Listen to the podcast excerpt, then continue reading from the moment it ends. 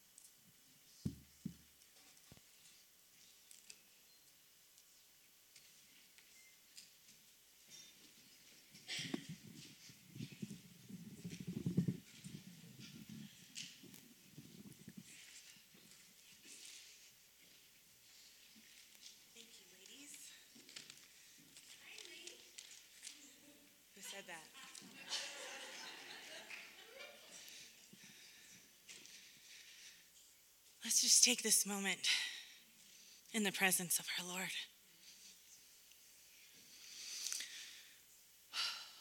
Jesus, you're so good. You're so good. I feel you here tonight. Lord, we ask that you change us tonight. Let us be different when we walk out than when we came in, Lord. We cast about all our cares and burdens at the cross, Lord, and we say, Take them. We want to hear your calling on our lives, Lord. So open our eyes and ears and minds to hear what you would have us say today and tomorrow. Lord, I bless the speakers tonight. Lord, I ask that you give me clarity. Anoint my words, Lord God. Help me to speak only what the Father would have me speak, nothing more, nothing less. I pray that you give our speakers boldness and confidence, Lord. I thank you for our worship team tonight. Bless them as they let us into the throne room. We want to see your face tonight. Be with us. Send angels around us to protect us as we meet tonight, God. We give you tonight and everything that is spoken, all our fellowship, all our conversation, all our thoughts, all our words are yours, God. You are our King and our Savior. In Jesus' name, amen.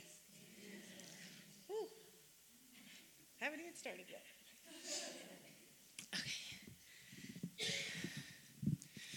My name is Lainey Noble. Lainey Noble. My husband is Jay Noble. He's the pastor at Threshing Floor Fellowship here in Cedar City. We've been here for three years. God called us to get out of the boat. God calls us to get out of the boat every day, am I right? So, I'm just so honored. Debbie, where are you? I'm so honored to be here tonight. Thank you for doing all of this for us. What a blessing. What a privilege to be here.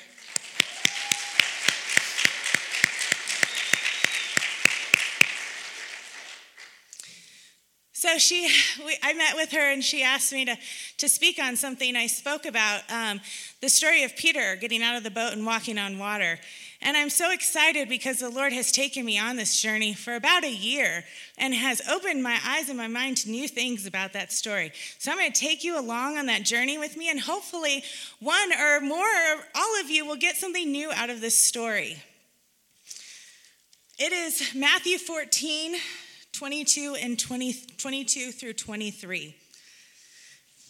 It starts with Jesus partnering with the disciples to do the miracle of feeding the 5,000, not including women and children. The disciples were asked to be part of a miracle. Not only did they participate by, by handing out the food, but they also witnessed it and ate the miracle. This was a big deal to be a part of this miracle.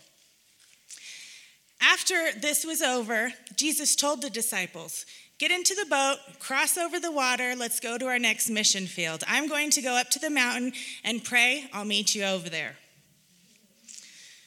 So the disciples got in the boat and started on their journey, as we all do. Circumstances weren't ideal. The storm was raging all around them, and Jesus wasn't there. But off in a distance, they see something. What is that? It's a ghost. I can't imagine what that was like. Jesus says, Don't be afraid. It is I. Peter. I love Peter. He is just impulsive outspoken, emotional throughout the, the um, this Peter story. He just is, he's real. I like to think I'm Peter before and after Pentecost. Peter said, Lord, if it is really you, command me to come to you. Jesus says, Come. One word, come. So let's pause there for a minute. Whose idea was it for Peter to walk on water? Was it Jesus? Was it Peter? Peter, he took initiative. He said, I am not satisfied where I am. I want to encounter with Jesus.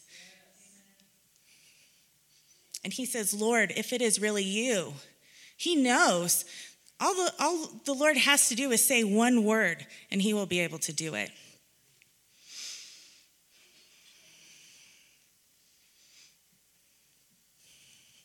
Jesus says, Come.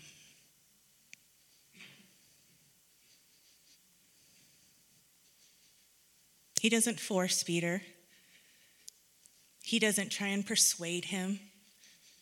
He says, Peter, you want me? Come. Peter steps out of the boat. He has a choice. So I imagine, just imagine, it's slow motion. One foot out of the boat.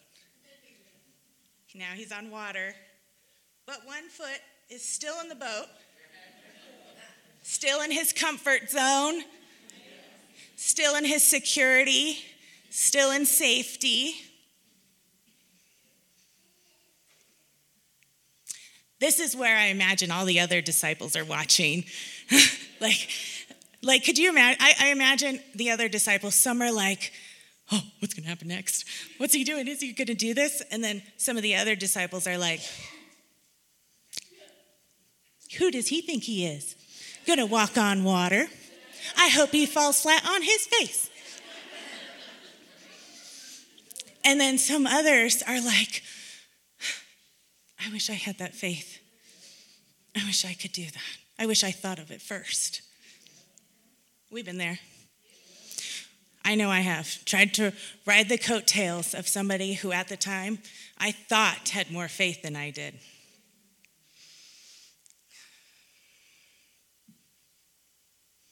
They were operating out of fear fear of rejection, fear of failure, fear of what somebody else might think.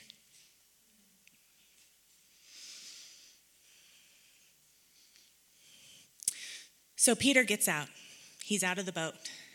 Now, as human beings, which is harder for us to believe that Peter is walking on water defying the law of physics, or that Peter is walking on the word of God?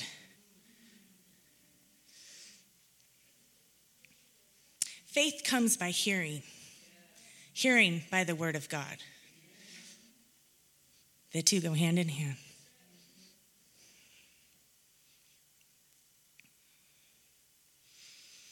Are you listening to God? When He's saying, Come, come and experience me. Come, let's have a relationship. Let's talk. Let me into your life every corner. I just want to be a part of you. Are you hearing that? The sound of God, the word, the recorded word, and the spoken word.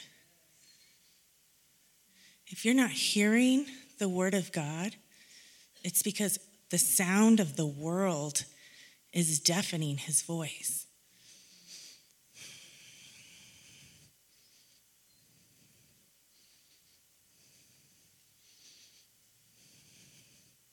The sound of the world wants you, wants your attention, is also saying, Come. Which voice?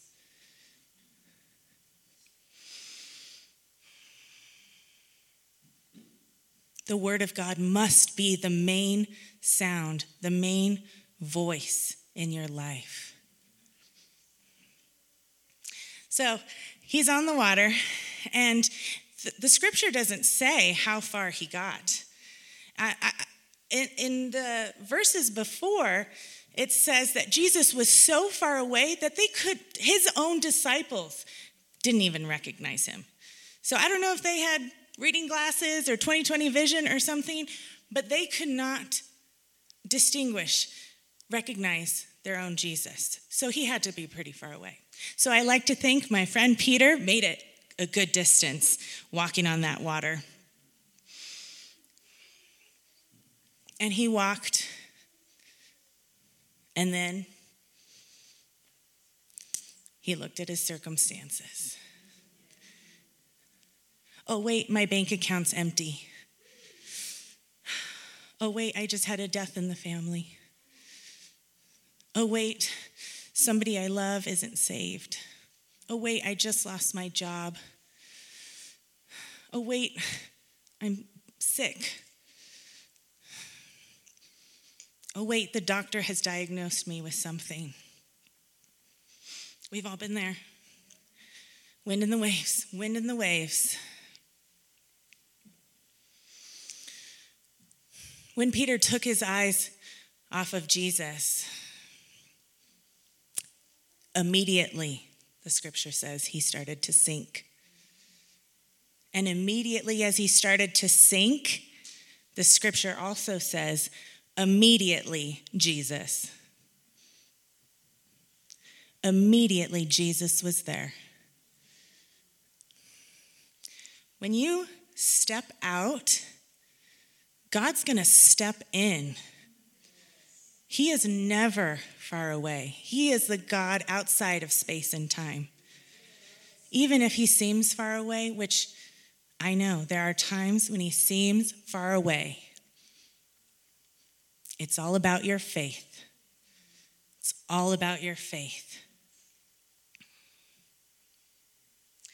Hebrews 12 29 says, Fix your eyes on Jesus, the author and finisher of your faith. What does that mean? That means there's a beginning and an ending of your faith.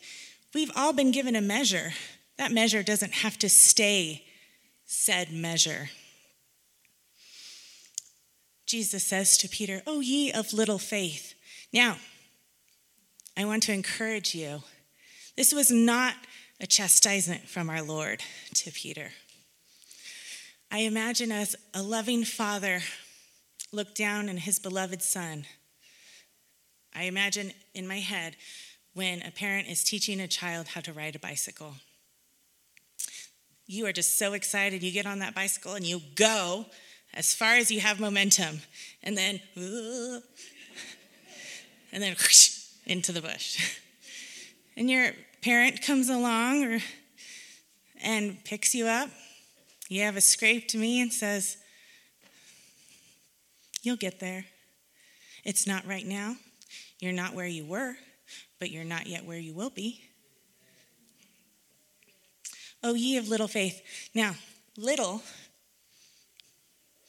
in the original Aramaic in this scripture does not mean small in size. It means lacking in endurance.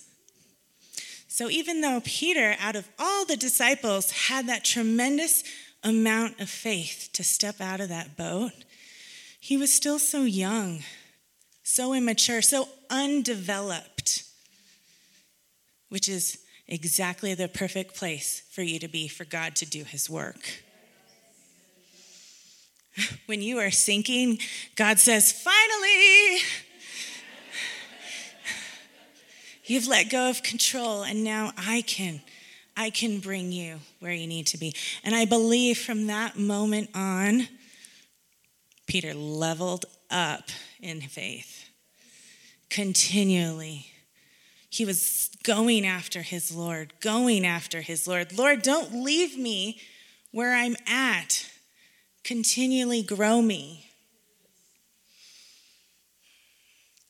The boat, I believe, represents comfort. What's your comfort zone? There is a difference between hearing the call of the Lord and just taking a risk just to take a risk. I ask you to listen to the Lord. Spend time with Him. Get to know Him. Let Him get to know you, your dreams, your fears, your insecurities, all of it. Give it all to Him.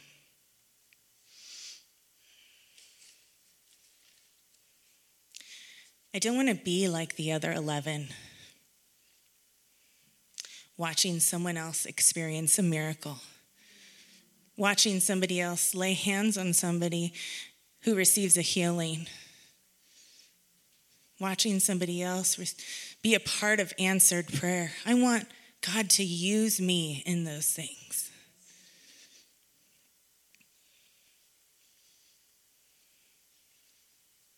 Do you have the faith to get out of the boat tonight? Like one person nod their head.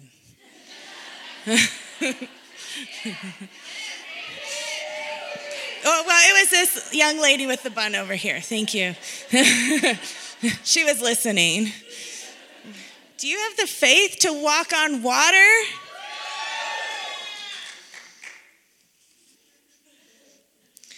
Do you have the faith to stay on the water?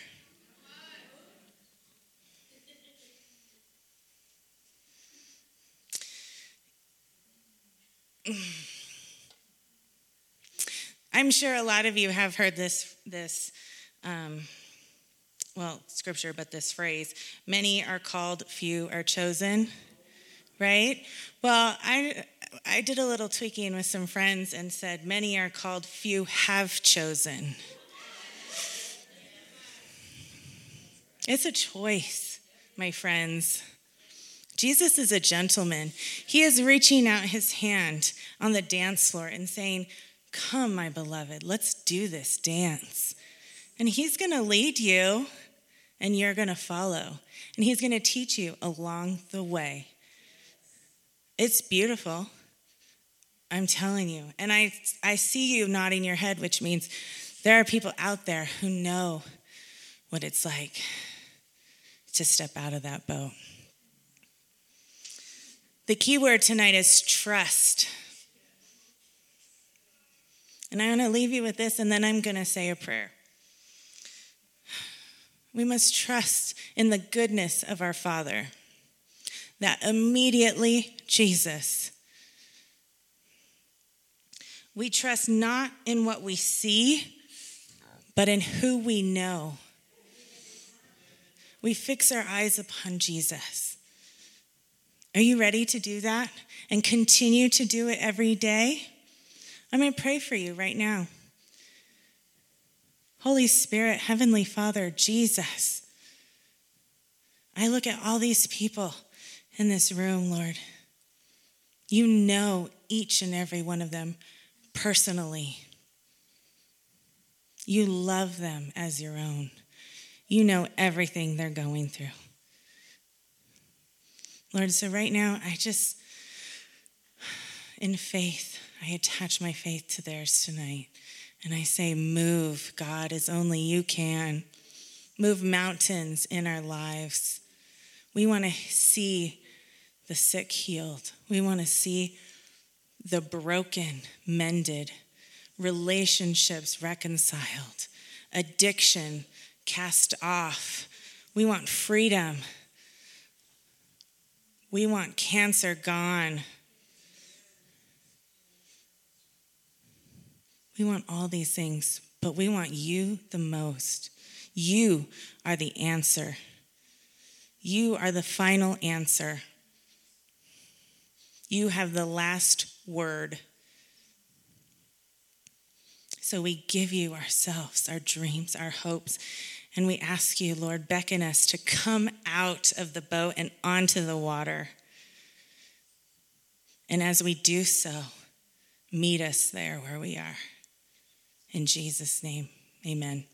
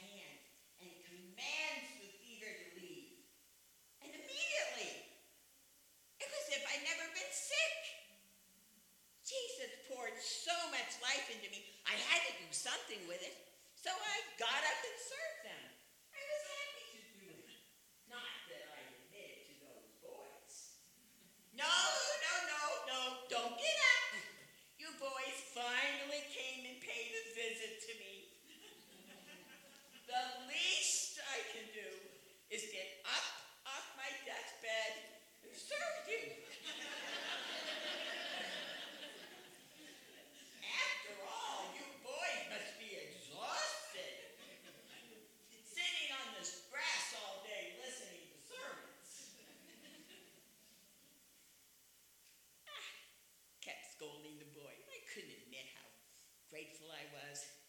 Jesus watched. His smile in his corner of his mouth.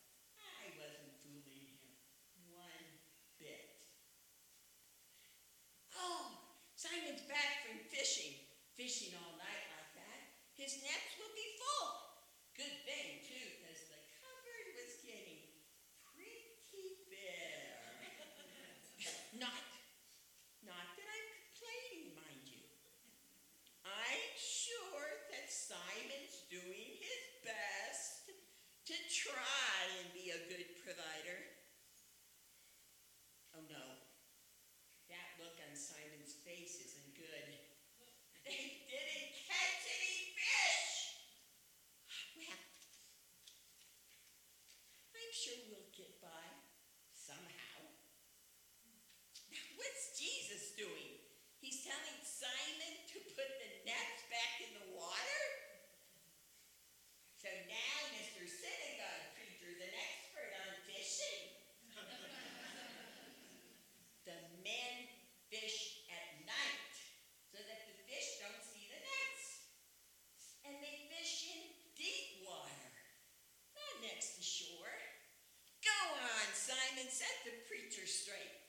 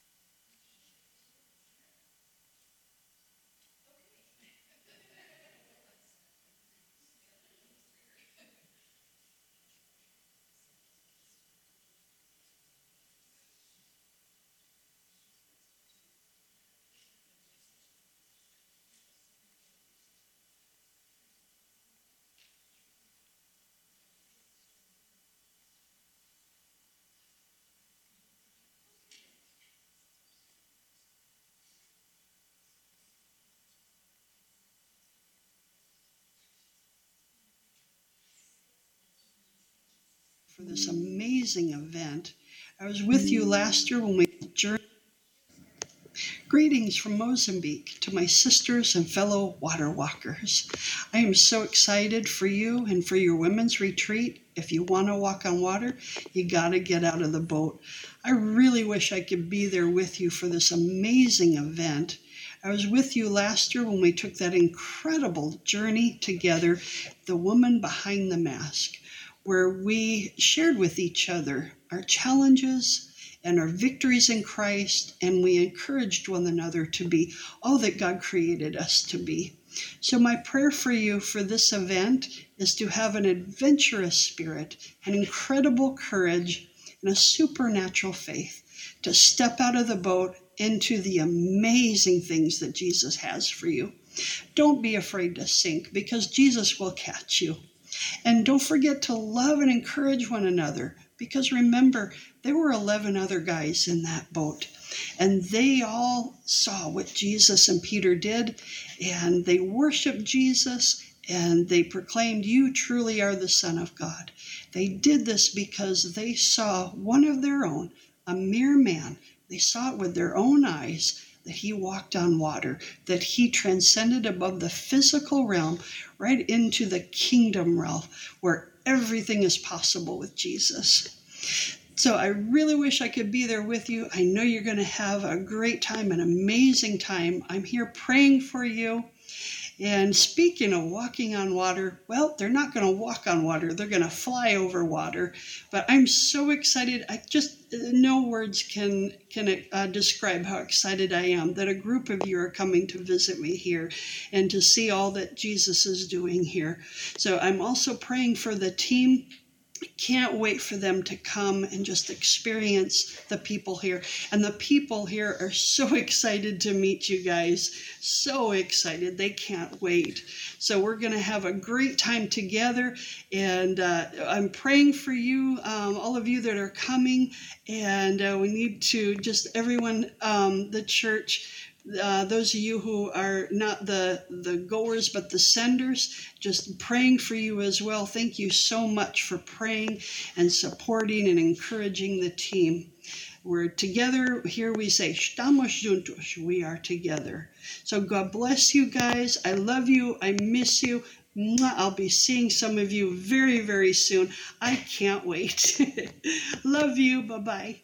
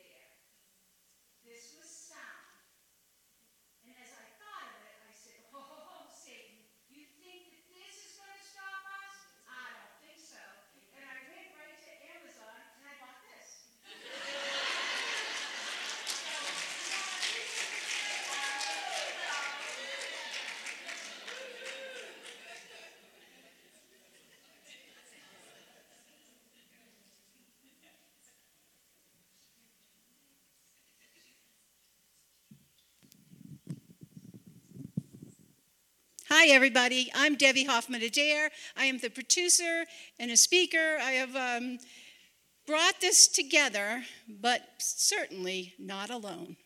I have had so many people help us and work with us and pray. We have had prayer teams getting this off the ground all over the world. If anything is overwhelming me, it's the generosity, it is the love, it is the support of everybody making sure that this Water Walkers Conference goes on. I have been a professional speaker for about 30 years. But before that, I want to tell you a story about who I was. Grew up in poverty, who hasn't? Grew up with neurotic, crazy parents. Oh, yeah, like you can't relate, right? It was not a happy childhood. And frankly, by the time I was 18, I had had it.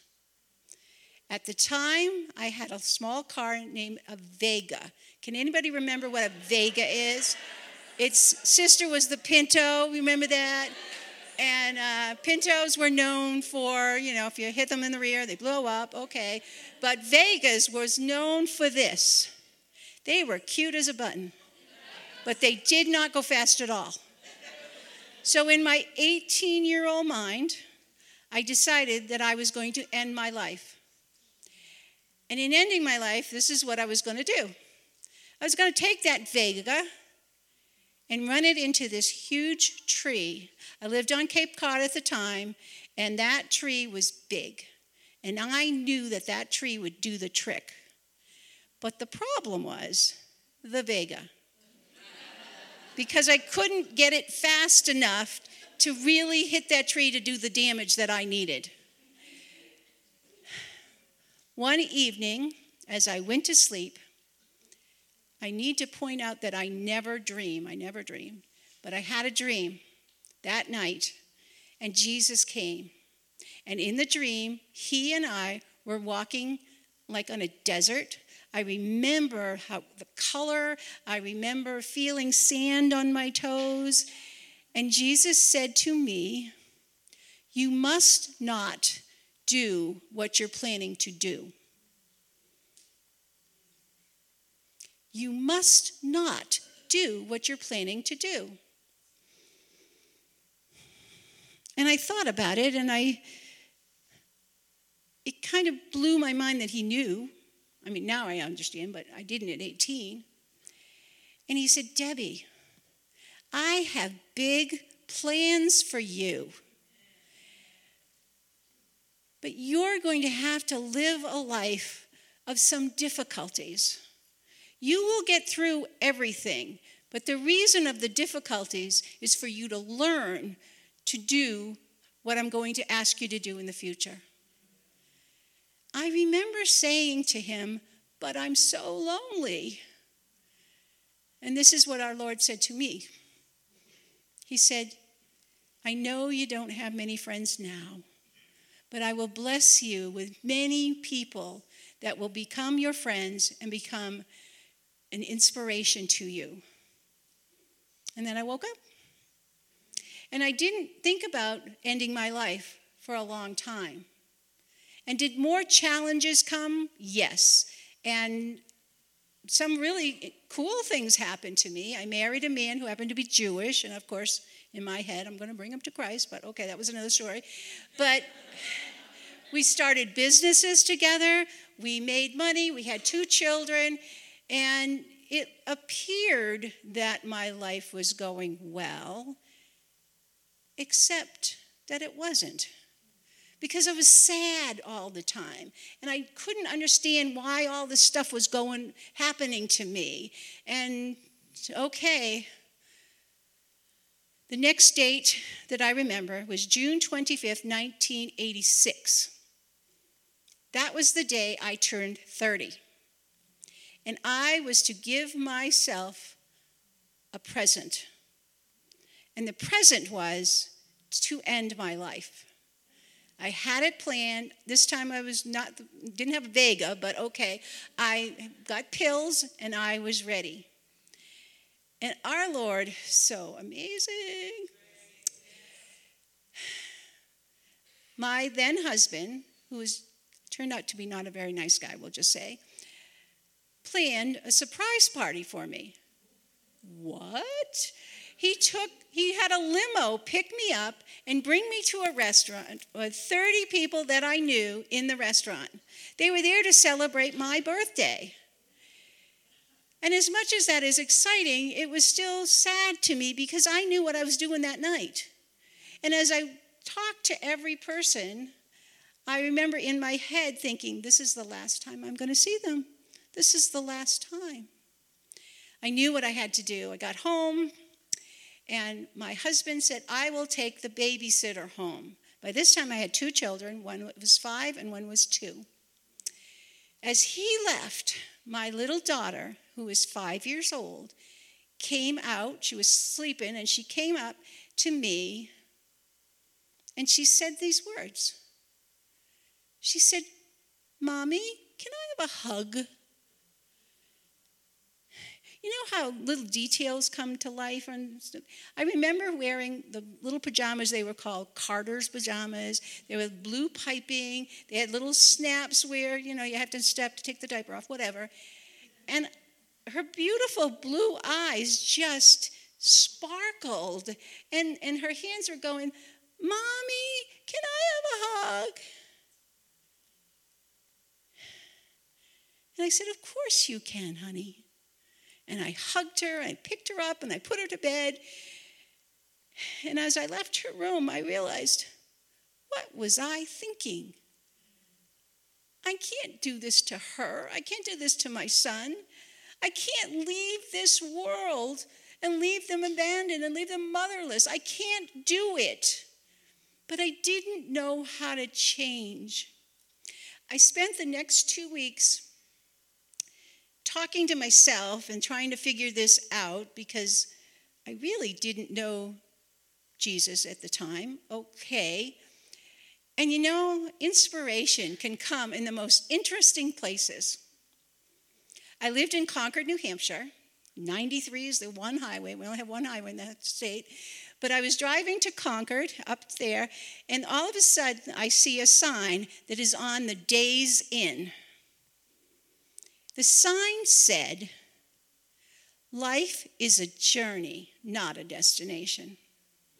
Life is a journey, not a destination. Hmm. Now, we've heard that before, have we not? I mean, every, this went years, but something about that struck me.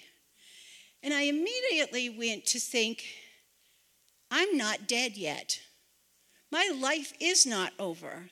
I have more to live I don't know how I'm going to do this, but I'm going to give it a shot.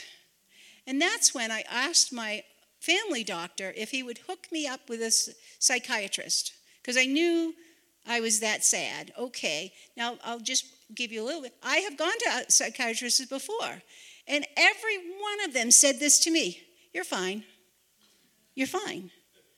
But I knew I wasn't. So this is a God thing.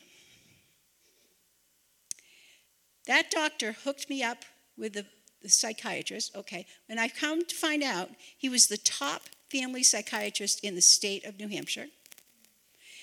And I had the kind of insurance that I could go every single week and pay $10. That's like unheard of now, right? But I'm like, okay. And I went to my first visit and I said to him this do not tell me that I'm okay, because I'm not. I want to solve this. I see other people happy. I don't know how they get happy, but I want that. He gave me an, like an aptitude test or whatever, and came back the next week and he says, Well, I've learned a lot because for the paper that you did. And he said this He said, There's two things that stand out in your report. And one was that you never take any risks. I never took risk. I was afraid. I was shy. I was quiet. I couldn't talk. I couldn't talk to one on one, never mind on stage, but I couldn't do that, and I couldn't do any risk. And then he said this He said, You appear to be a spiritual person, but you have no connection to God. Okay. And both of those statements were true. So I realized that if I was going to change my life, I was going to have to take risks and I was going to have to turn to God. Did I take risks? You bet. But there might not be risks that you would have thought. You see, I was terrified to talk to people. And so the risk became I would attend business functions by myself. I would go in to rooms with 200 people and try to talk to people. First time I went, I'll be honest with you, I didn't go in. I sat in the car. I never went in. But the second time that I did go in and I said a little prayer to God, I went in, 200 people, just as I suspected. Nobody talked to me, nobody. But they were having a grand door prize at this event, and everybody was talking about the grand door prize, grand door prize, and I have no idea what it is. But I had put my business card in a basket, of which now, I, by this time, I realized, oh, they're pulling the cards out for all these other door prizes. And they went to talk, to, to announce the grand door prize. Another God thing. He told me, he goes, You're going to win. Sure enough, Debbie Hoffman, you won the Great North, come on up. And if you picture 200 people, I had to walk through up on stage, terrified, and win this door prize. But here's the thing the door prize is still amazing because it was dinner for eight, catered in my home, anything in the world that I wanted. Are you kidding? So, of course, I got a lot of people talking to me, but I'm like, every time, now I can look and I, I stepped out of the boat, but at that time I wasn't thinking it. And then this God thing, he told me that I need to talk to God. I have no, I'm not connected to any church at this point, but I'm like, all right. So I made a date with God. And I was going to go on this walk in the woods. I knew the walk. I, well, actually, I knew where it was and I had heard about it, but I planned the date. I got out and I walked. And I told God that I didn't like how he was running the world. I mean, I just, this was stupid and that was stupid. 40 minutes of blah, blah, blah, blah, blah. And I get back to the car, and I'm really standing there, and I'm waiting for the lightning bolt to come up. How dare you? But this is what I heard. What else? Our God is a God of not a lot of words, but what else? Uh, I, I, I, I, said, Well, I'll be back tomorrow and I'll have another list. so I went back every day for a week. You did this, whatever. And one day I got out and I started to think about all the misery that my life was in. And here's what happened I was walking along the Merrimack River in New Hampshire. And that is a beautiful river that I never paid attention to. And the walk was all wooded and it meandered. And all of a sudden I stopped and I looked at the river, a river that I had been walking for 10 days. I've seen the same thing, but it never dawned on me how beautiful it was. It was just enchanting. And that's the first time I ever said to God, you are quite the artist. This is beautiful. I don't know why I didn't see it before. And of course, the answer was I was just full of the stuff that needed to come out. The Lord knew that I needed to just blah, blah, blah in my life. And that's when things started to change. And I started to talk to God every single day. I didn't have a, a specific prayer. Like I, I was raised Catholic, so I did, but I didn't do like the Our Father and things like that. I would just say to him, Lord, this is beautiful. And this is, and I started to bring my concerns, my questions to him, and he always gave me an answer. So did I keep going to those business events? Yeah, I did. And guess what happened? I was changing and I didn't know a lot of people, but I met all these people and they seemed to like me. And they seemed to like what I had to say. And they seemed to like that I was finding myself. And the best, one of the best things I learned about myself is that I truly love people. All those people that had disappointed me, okay, but no, now I'm meeting wonderful people. And I had this urge to hug them and talk to them. And, and the other part was I would meet like Lachelle and I would say, Lachelle, you've got to meet my friend Lee. She's fabulous. And I would put them together and they become like best friends. And I got known for the word is business is networking, but I became a network queen. Not only did that, I was asked to not only come to the chamber and do some volunteer work, but they asked me to come to work there. They needed an, uh, the association was falling apart. Did I know anything about this? No. But I took the job and I rebuilt the chamber. I mean, all these things happened. And I'm telling you this, it's, it's not because of me, it was because of our Lord. And I kept stepping out of a boat that I didn't realize I was in. And uh, so that's what I have worked towards, and that's how I became a professional speaker. And I spoke um, mostly in business.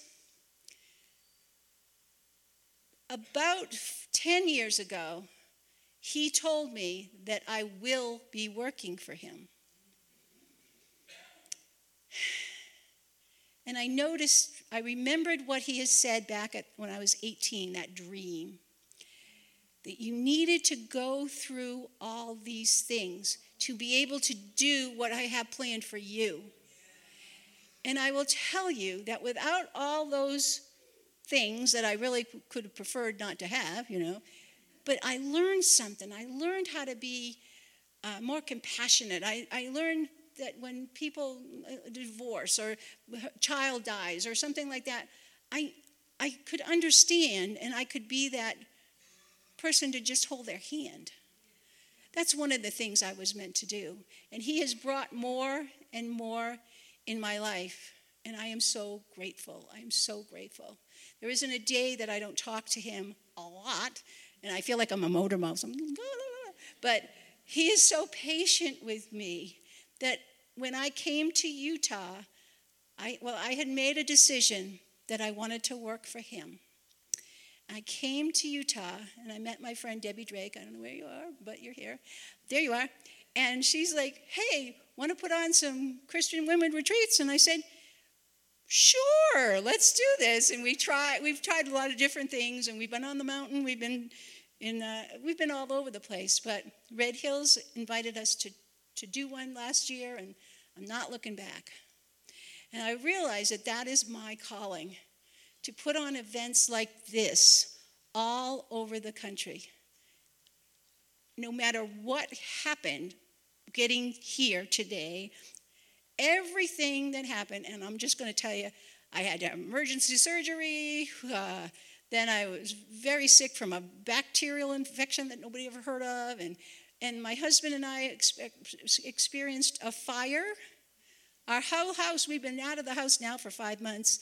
I mean, I remember saying, I've never had a fire before. I really don't know what to do. And that, I, I will be honest, that that really hurt me because you're displaced. You know, we're homeless. One minute we're there, and then you're gone, you know, because it burned. But in every time, everything that has happened, I've learned something about myself.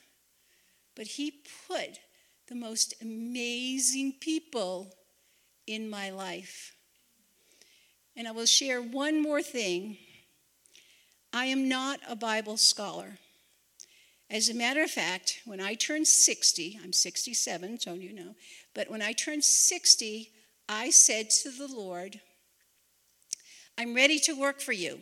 I am ready. I'm leaving everything else, and I still was in New Hampshire, but okay. And then I tell people he got very quiet. It's not really, you know, I'm like, hmm, okay.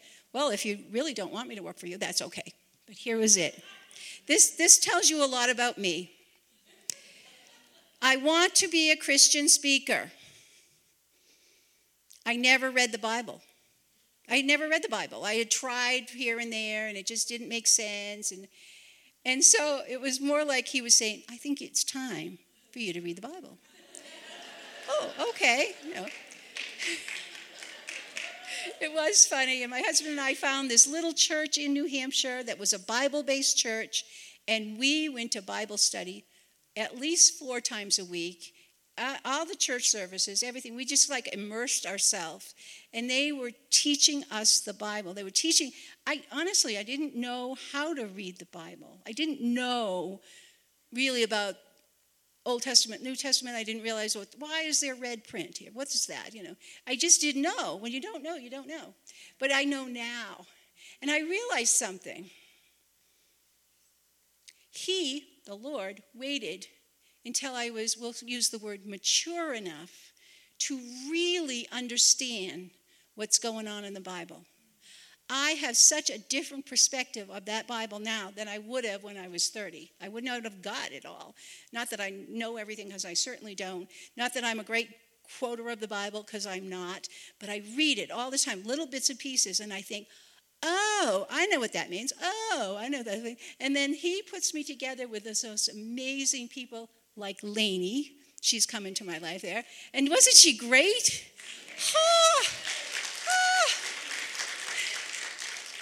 And then I was getting ready for the retreat, and I will tell you one more little story because someone that was here last year came up to me and said, Your retreat wasn't very Bible oriented.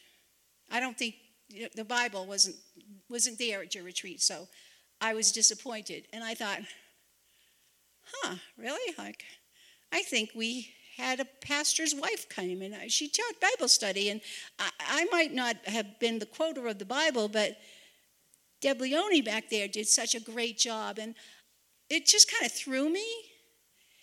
And then I asked another person that knows the Bible well that was here if what she thought, let's just say. She took two weeks to tell me this. I didn't like it. It wasn't very biblical. Honestly, this is what I felt like a stab in my heart.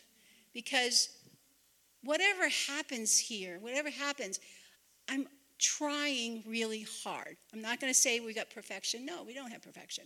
But for her to say that, I looked it up, and it was 250 days later, she said those words. 250 and i thought she was my friend and i thought she could have mentioned it you know like a little bit before.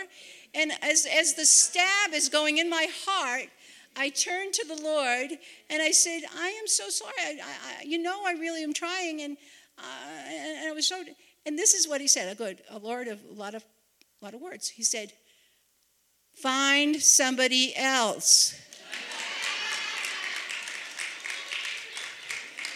Well, then, okay. And without that, I would never have found Lori, our Bible lady, that you'll see throughout the event coming to life. Wasn't she great? Oh. And then I thought, wait a minute. I have a lot of Christian sisters that are speakers. Maybe they don't always speak on Christ, but and I have my friend Annette and Robin. They're in the background. You'll see them tomorrow. And they said yes, and they came. They came from Florida and Texas. And then I had my friend Darren LaCroix, who's a guy. And it's a women's retreat. So I'm like praying to the Lord. Okay, he's, he's amazing. He's, he's all over the world. He's, he speaks all the time. And uh, I don't know, I, I, I, what do I do? And the Lord said, Ask him. So I asked him, thinking that maybe he would do it over Zoom or something, you know, because I don't know. And he said this. He goes, "What's the dates?" I told him. He goes, "I'll be there. Can I do? Can I do a new program, right?" And I'm like, Yes, awesome. And then he introduced me to Roxanne and her husband Bob. And so it became bigger than it ever could have been when I just said, God, what do I do? So are you ready to walk on water?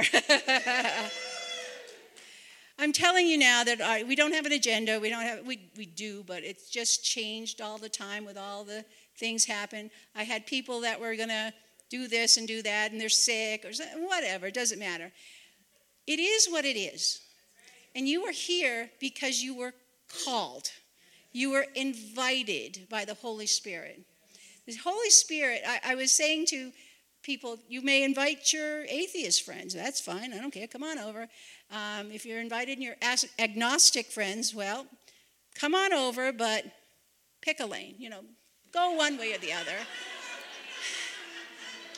bring us all the different churches, all the different ways, and no one is going to here, here to, to try to change you or anything. We're here because you love Jesus, we love Jesus, and we wanted to get together. No one's going to try to change you. Holy Spirit, I'm sorry, there's, there's, uh, I'm not, he might be, have other plans, or, but here, the people here the staff, the people that have been working. We're just here to love you. That's all. I am so glad you're here. And is it going to be perfect? No. There's going to be glitches throughout, but we have a lot of wonderful things planned for you tomorrow. We're not done tonight. I want you to know something that each and every one of you are amazing. He's put you on my hearts. I've been praying. We've all been praying. It's been going on all over the world, I will tell you. And that amazes me. Maybe you're here because you need to hear something that one of the speakers are going to say. Or maybe you're here because you need to meet someone that will share with you a thing, something that you need to know. Or even more, maybe it's you that someone else needs to hear from, that someone needs a hug from you. I don't know. My job is to just bring it together. And with, God, everything is pretty amazing. So, with that, Jen, are you ready? Uh, this is a good time? Okay, we've had sound problems, so I'm not going to, that's why. Jen, would you like to come up and take it away? Thank you, everybody. I am here for the whole time. I'm hugging. And now I'm turning the mic over to Jen. There you go. You got it, girl.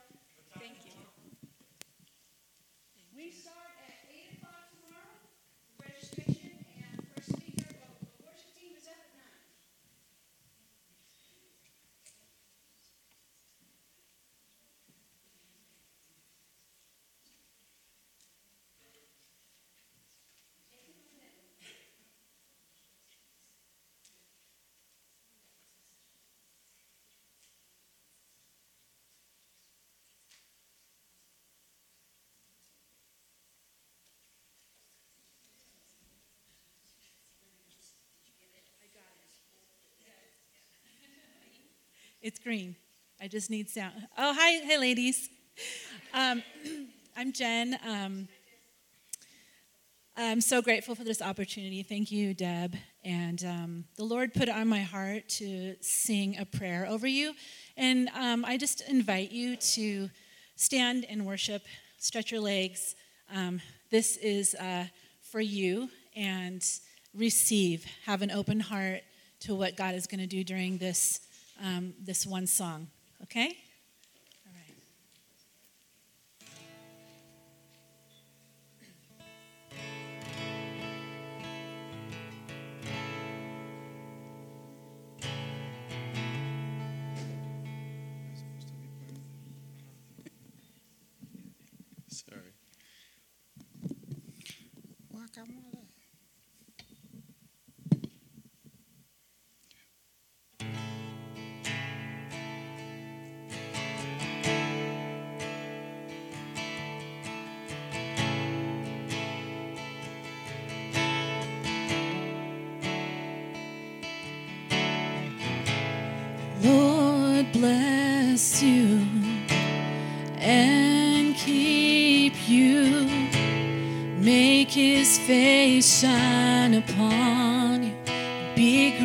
gracious to you. The Lord turn his face.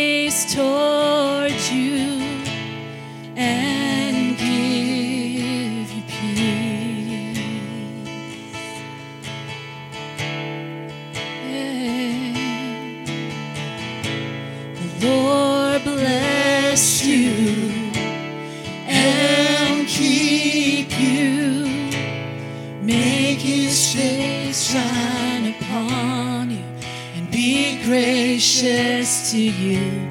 The Lord turn his face toward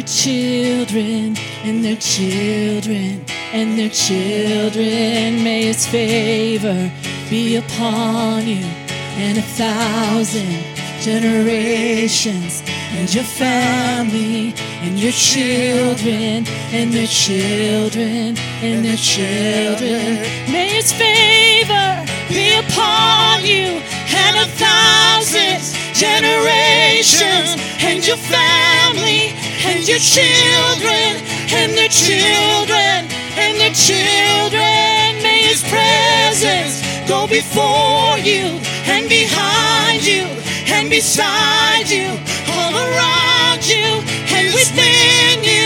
He is with you. He is with you in the morning, in the evening, in your coming, in your going, in your weeping, in your rejoicing. He is for you. He is for you. He is for you. He is for you. He is for you.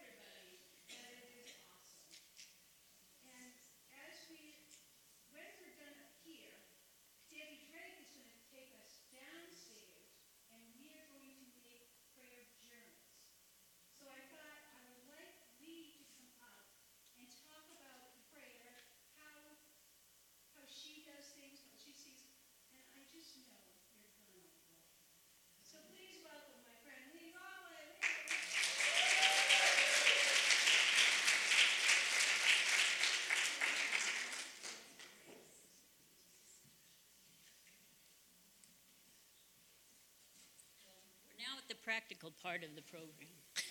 Less entertaining, more practical. So.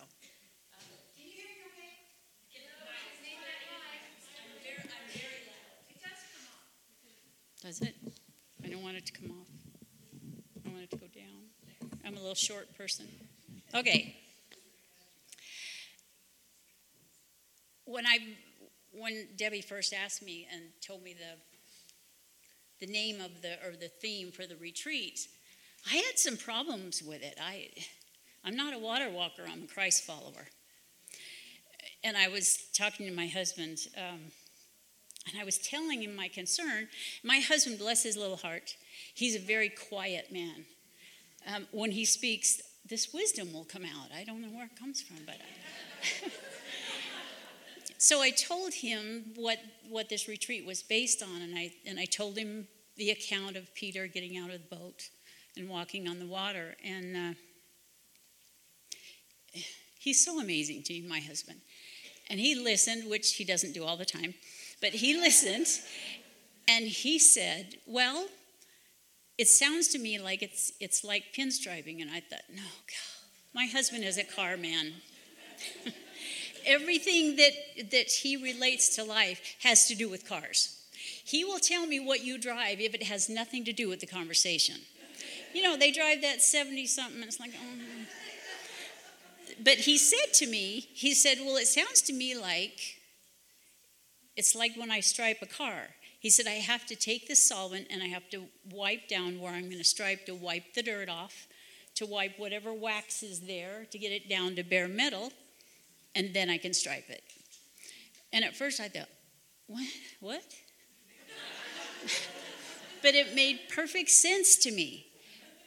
Because in order for me to come to Christ, to get out of that boat and realize the object of my faith, which is Christ, I can't bring these waxy preconceived notions that I may have.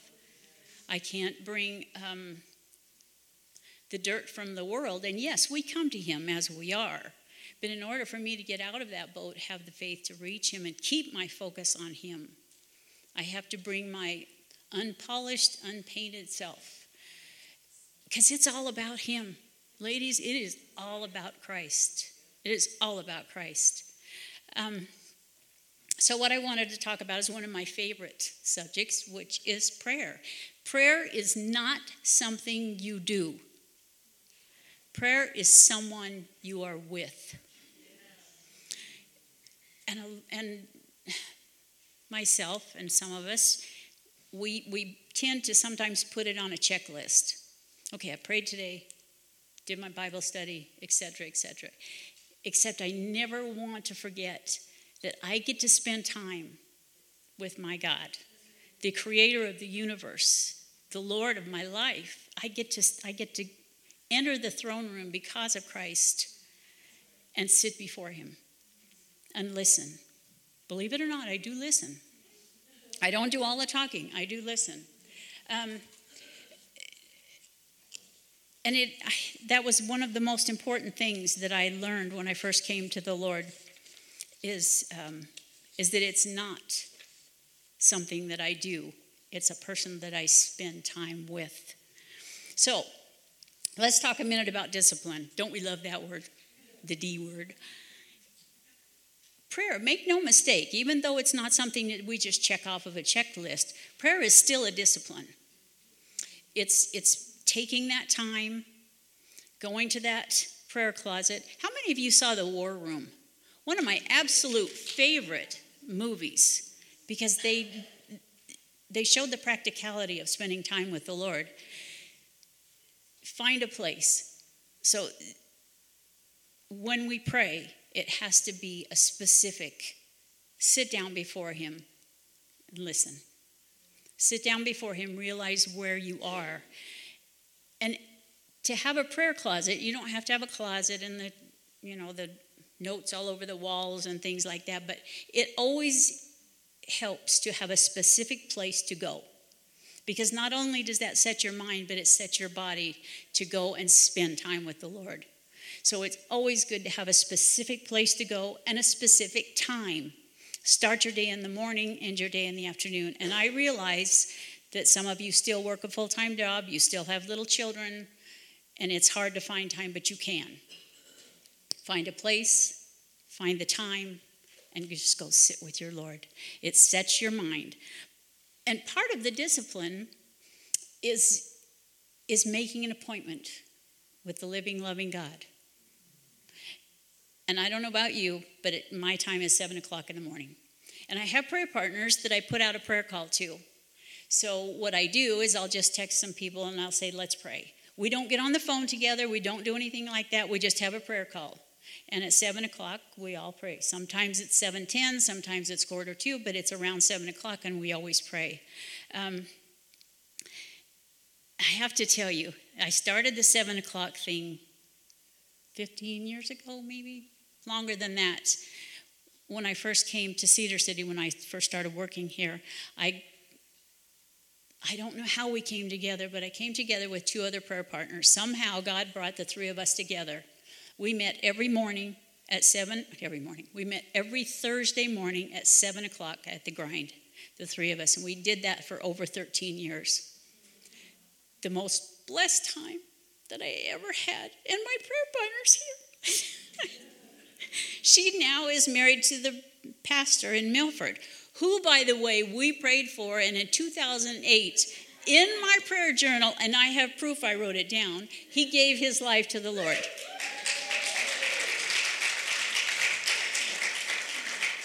It, it is it's just it's amazing to me and sitting next to her and i hope you don't mind letty sitting next to her is a young girl that i worked with at a title company who i prayed for and we all prayed for and there she is. Isn't that cool? Isn't that so cool? So i'm going to make this short because we need to get down there and make our prayer journals. When you come to your prayer space or your prayer spots. Come with pencil, paper, prayer journal, Kleenexes. You never know what the Lord's going to have to say to you. Be prepared to be spoken to. Be prepared to take your instruction for the day because that's where He will give it to you. Now, is that the only place God's going to talk to you or you can talk to Him? No. You can talk to Him all day long. Like Paul said, pray without ceasing.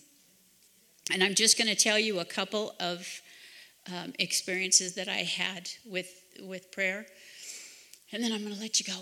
Um, when I was working at the title company, we deal with a lot of money. People close their homes, and sometimes we have some losses, which rarely do we have losses. And I had never taken a loss, thank you, Lord. We, I had had a deal that was going to close, and by my mistake, these people were going to incur an, a, a huge financial loss.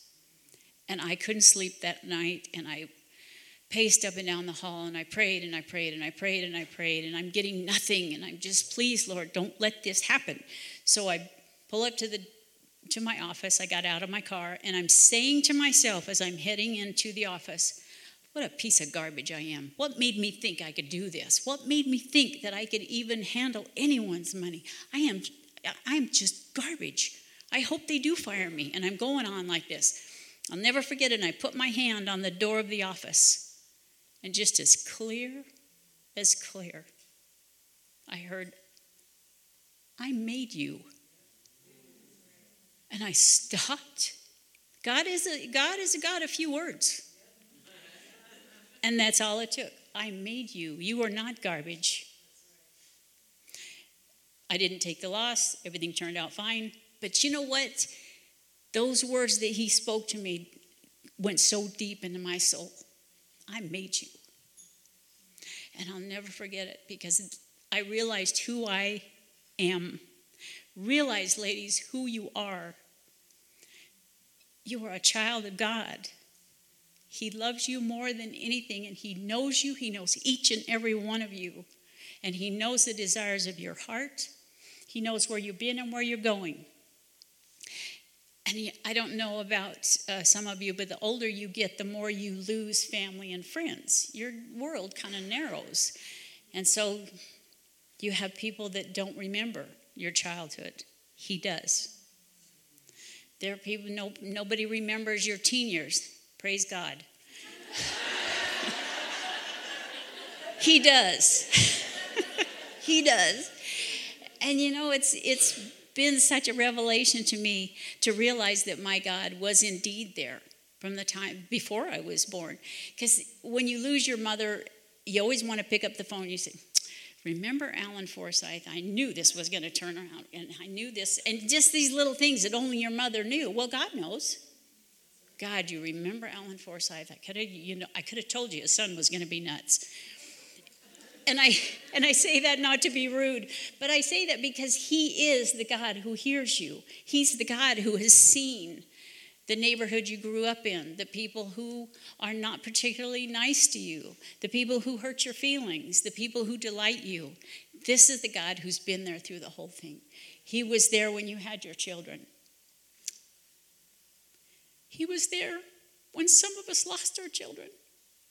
And I'm going to tell you one more thing and then I'll wrap this up. Um, this happened just a couple of years ago.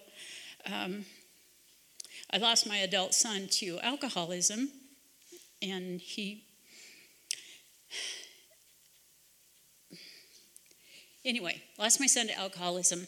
I had a hard time with my son because he, he declared himself to be an atheist and he didn't want to hear anything I had to say and I hadn't seen him for a very long time, and he came to the house one rainy night. And uh, instead of welcoming, welcoming him in the door with open arms, I just warned him, You can stay here, but you can't drink.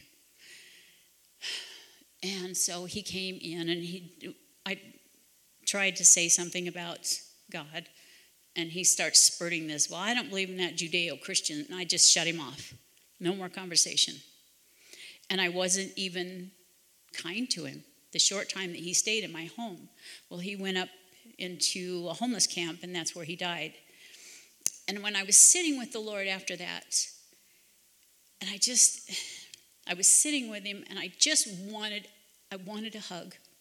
And I said to the Lord, I just need you to hug me. Nothing. Nothing.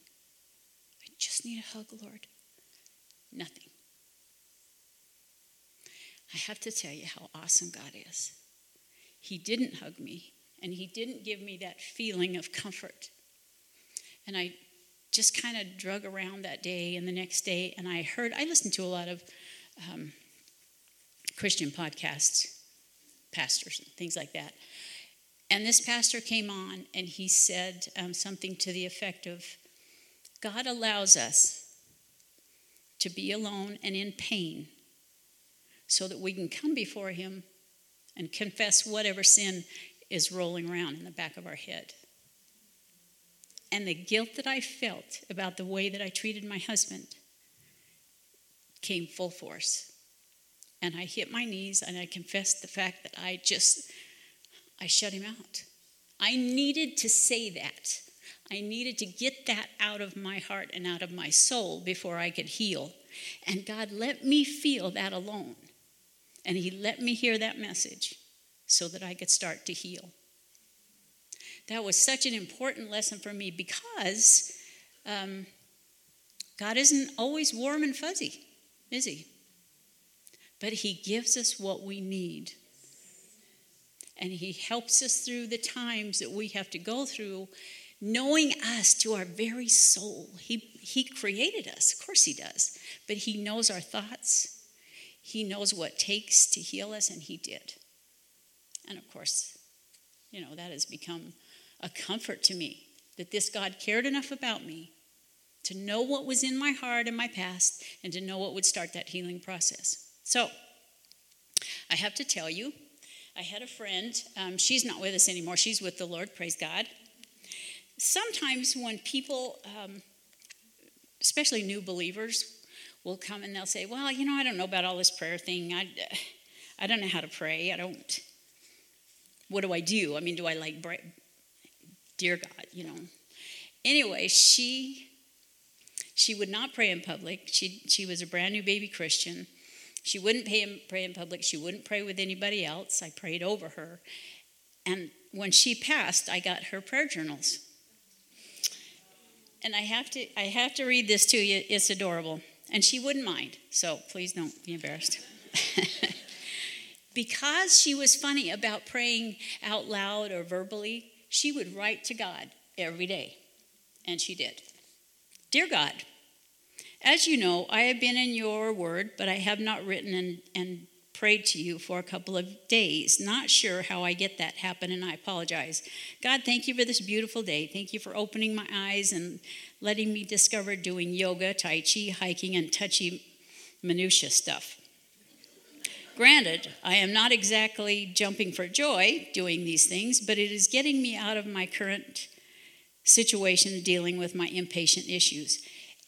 They're just so practical the things that she would say to God, and it was every morning, Dear God.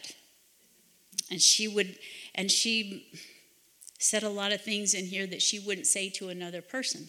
And I read you that because it's important that we understand God wants to hear what you have to say.